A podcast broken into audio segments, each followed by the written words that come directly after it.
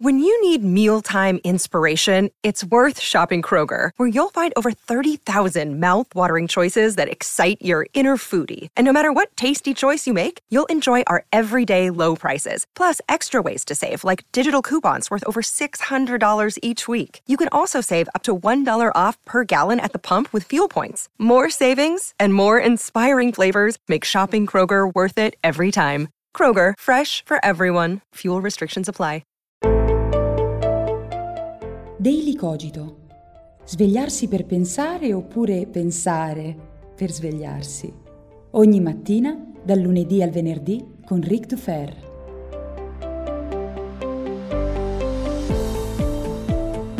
Buongiorno a tutti, bentornati come ogni mattina qui su Daily Cogito. Io sono sempre Ric Dufer e prima di cominciare con la puntata di oggi vorrei dare un caloroso benvenuto a tutti i numerosi nuovi ascoltatori che in questi giorni hanno cominciato a seguire il podcast. È bello veder crescere in modo così entusiasta la community, sono certo che vi troverete molto bene. Se volete sapere qualcosa di più su di me, sotto in descrizione trovate tutti i miei social, il mio sito, i link a Instagram, al mio canale YouTube, eccetera, eccetera, ma inoltre Daily Cogito è quasi alla 150esima puntata, quindi alle vostre spalle nel passato ci sono un sacco di contenuti da recuperare per capire un po' meglio come funziona qui. Sappiate però che qui su Daily Cogito si combatte la zombificazione. Come? Imparando a usare la testa e non solo il corpo, quindi siete nel posto giusto.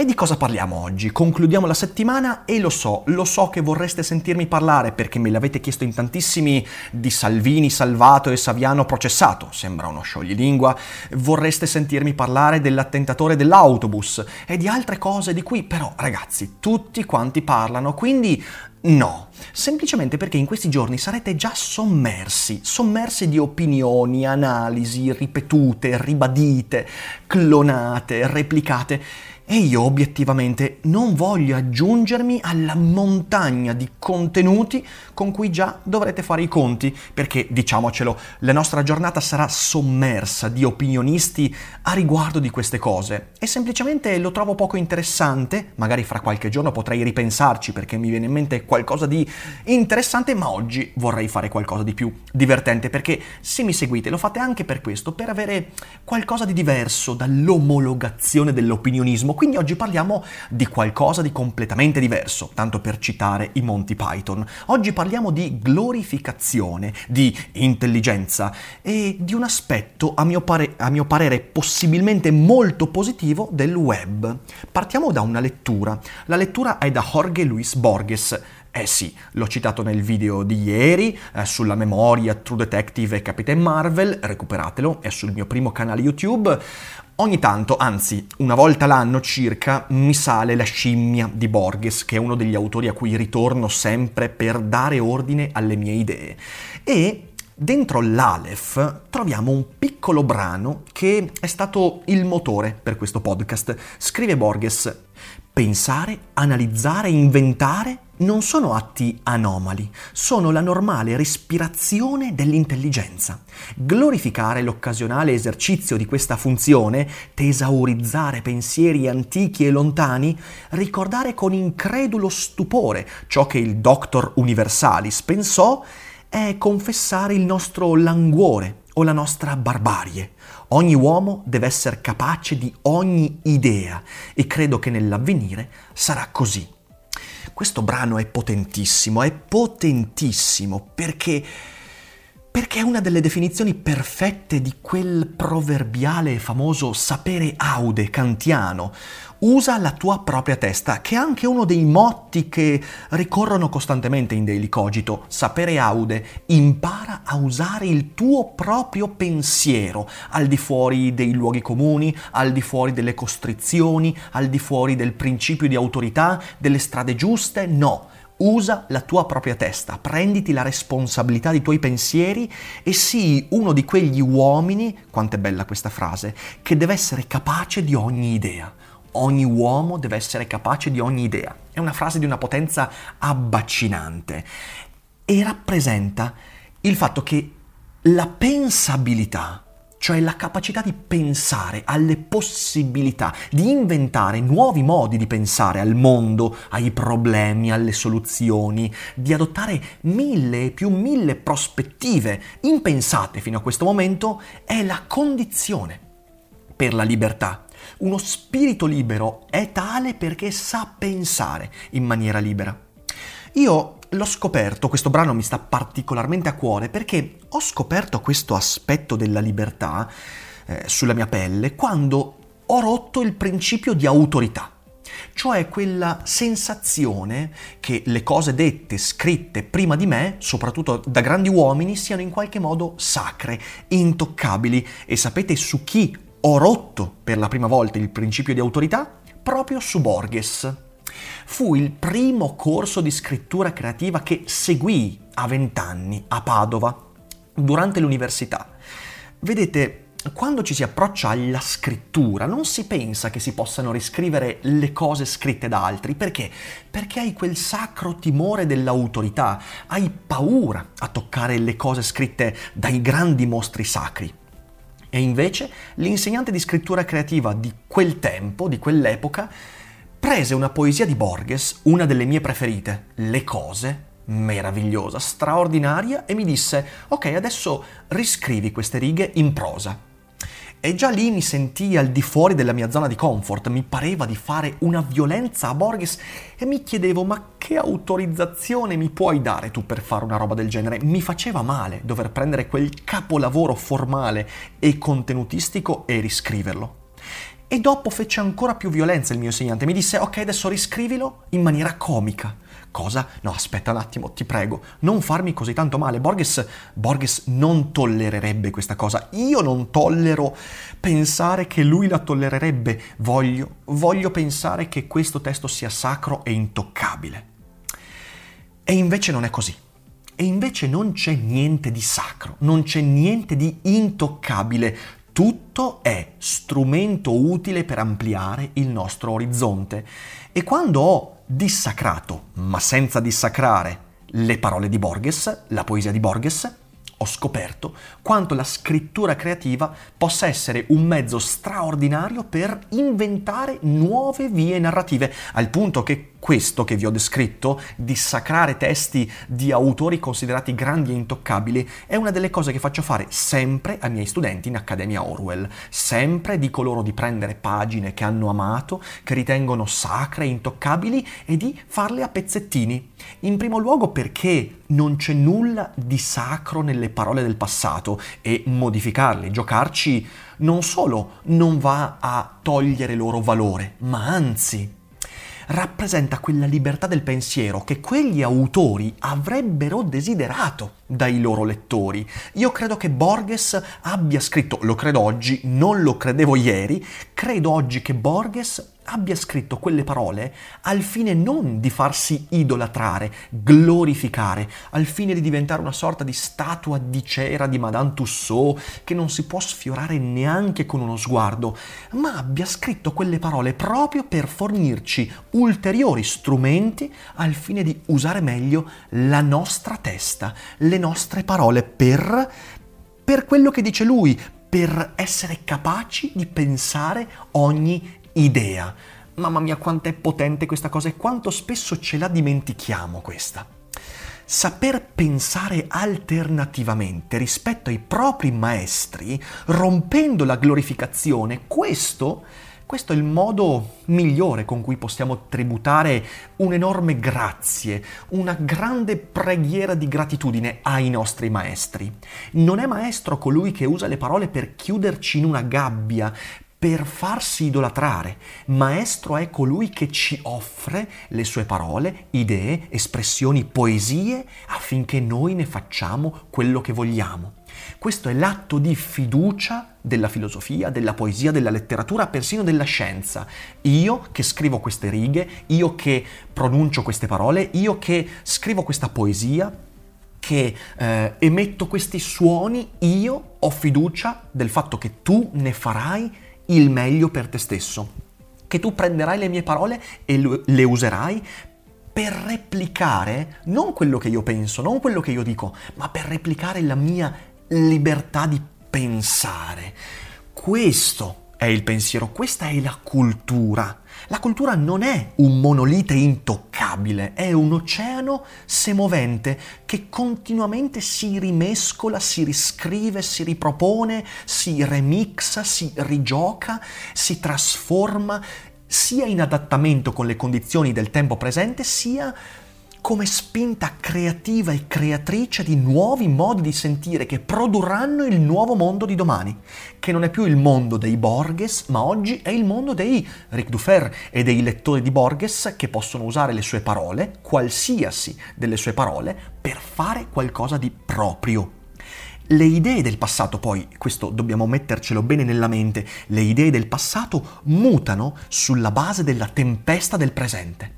Il presente è una tempesta su cui abbiamo scarsa presa, ne parlavo anche ieri nel video parlando della memoria, noi abbiamo pochissima presa sul presente e quel poco su cui abbiamo presa è un caos, è una tempesta inestricabile, inestinguibile, un fuoco, un qualcosa di dirompente. E su quel poco che possiamo prendere in mano non possiamo che ammettere che quel poco che prendiamo in mano muta anche il senso e il significato delle idee espresse ieri.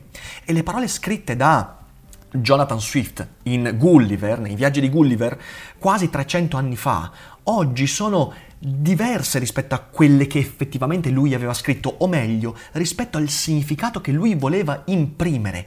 E l'onestà di Jonathan Swift sta nel fatto che lui ci ha offerto delle parole che noi possiamo utilizzare per noi, per il nostro tempo, per i nostri problemi, desideri, aspirazione, angosce, per tutto quello che ci compone. E sulla base di questo filtro del mio presente, di questa tempesta, io muto inevitabilmente, anche semplicemente se leggo le sue parole, a maggior ragione se le utilizzo. Non c'è alcuna sacralità da rispettare, non c'è spazio per la glorificazione.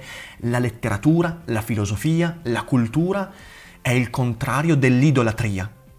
Il maestro, lo ribadisco, non ti dice cosa pensare, ti dà strumenti per rompere i suoi stessi pensieri.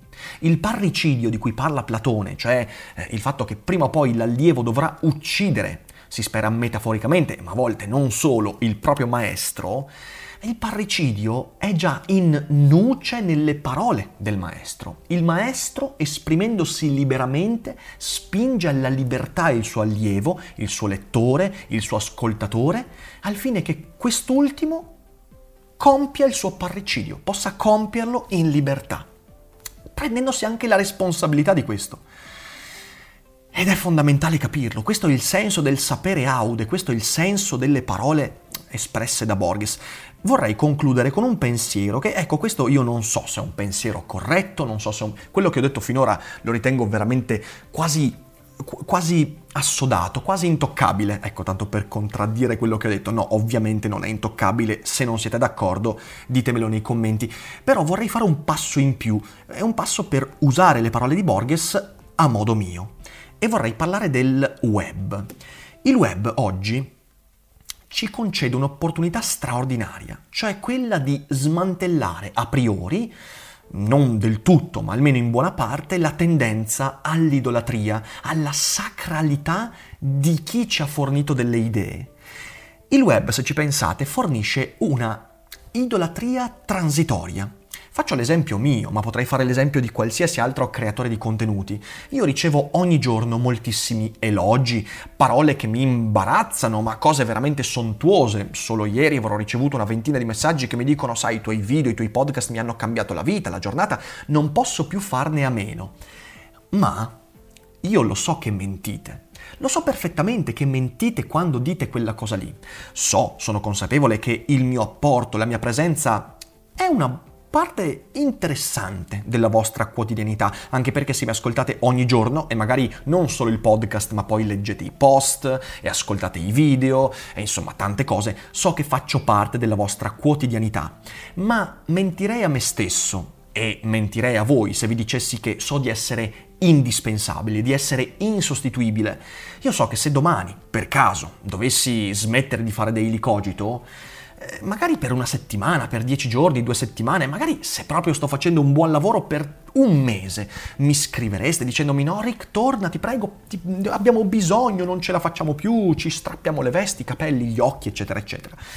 Però poi a un certo punto mi rendo conto del fatto che la pluralità di offerta culturale che esiste oggi sul web sarebbe un facile viatico per trovare delle alternative. Questo, eh, questo è un bene, potrebbe non essere un bene eh, per me, perché potrei, potrei, sentirmi sostituibile, ma è un bene in realtà perché se domani io smettessi di fare daily cogito, smettessi di fare i video perché eh, vengo investito da un bus, oppure vengo rapito dai tralfamadoriani, oppure perché mi stanco di fare quello che faccio, qualcuno, e lo so, continuerebbe dopo di me.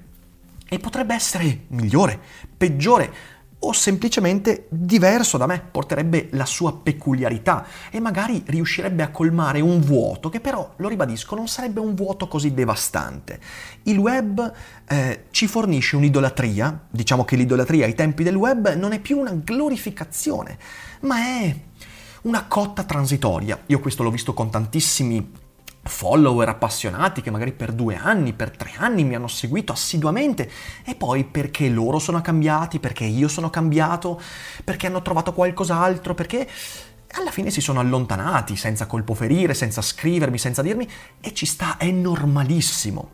Questo sembra andare addirittura contro i miei interessi e sembra quasi difficile da ammettere, ma credo io credo di essere meno importante delle mie idee. Credo che la percezione che io diffondo a voi di me stesso sia soprattutto inerente alle idee che esprimo e non la persona Ric Dufer, questa ecceità, avrebbe detto Deleuze, che si manifesta nella mia persona.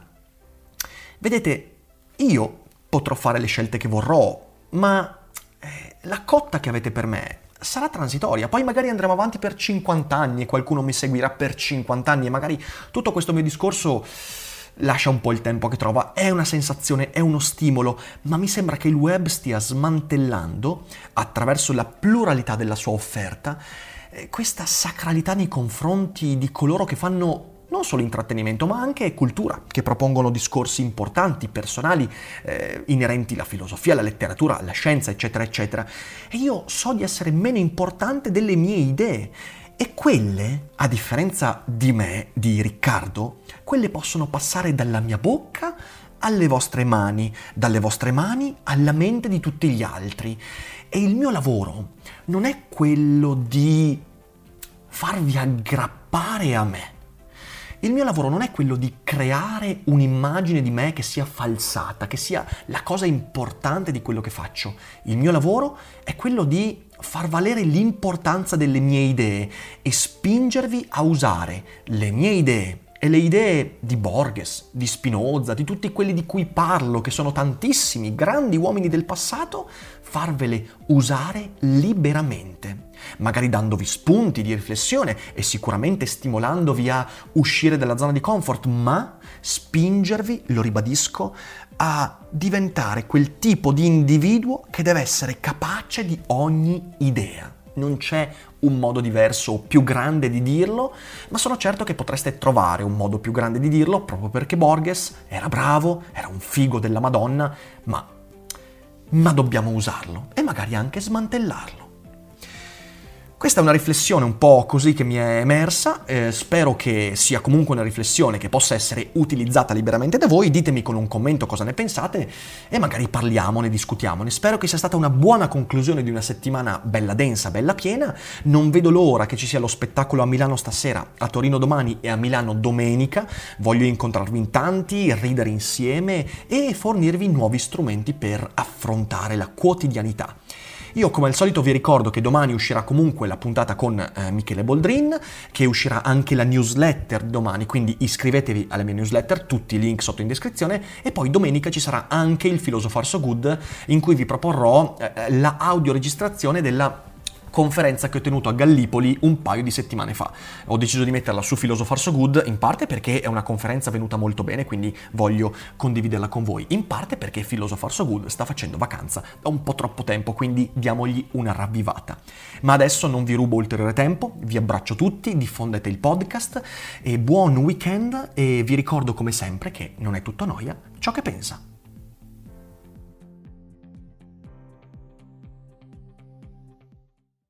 E adesso un bel caffè finito. Perché rischiare di rimanere senza caffè quando puoi abbonarti a Caffè Borbone? Prezzi vantaggiosi, costi di spedizione inclusi, tante possibilità di personalizzazione e l'abbonamento lo sospendi quando vuoi. Decidi tu la frequenza, la qualità, scegli tra le cialde e capsule compatibili e crea il tuo mix di gusti e miscele. Mai più senza caffè con l'abbonamento Caffè Borbone. Tutte le info su caffèborbone.com.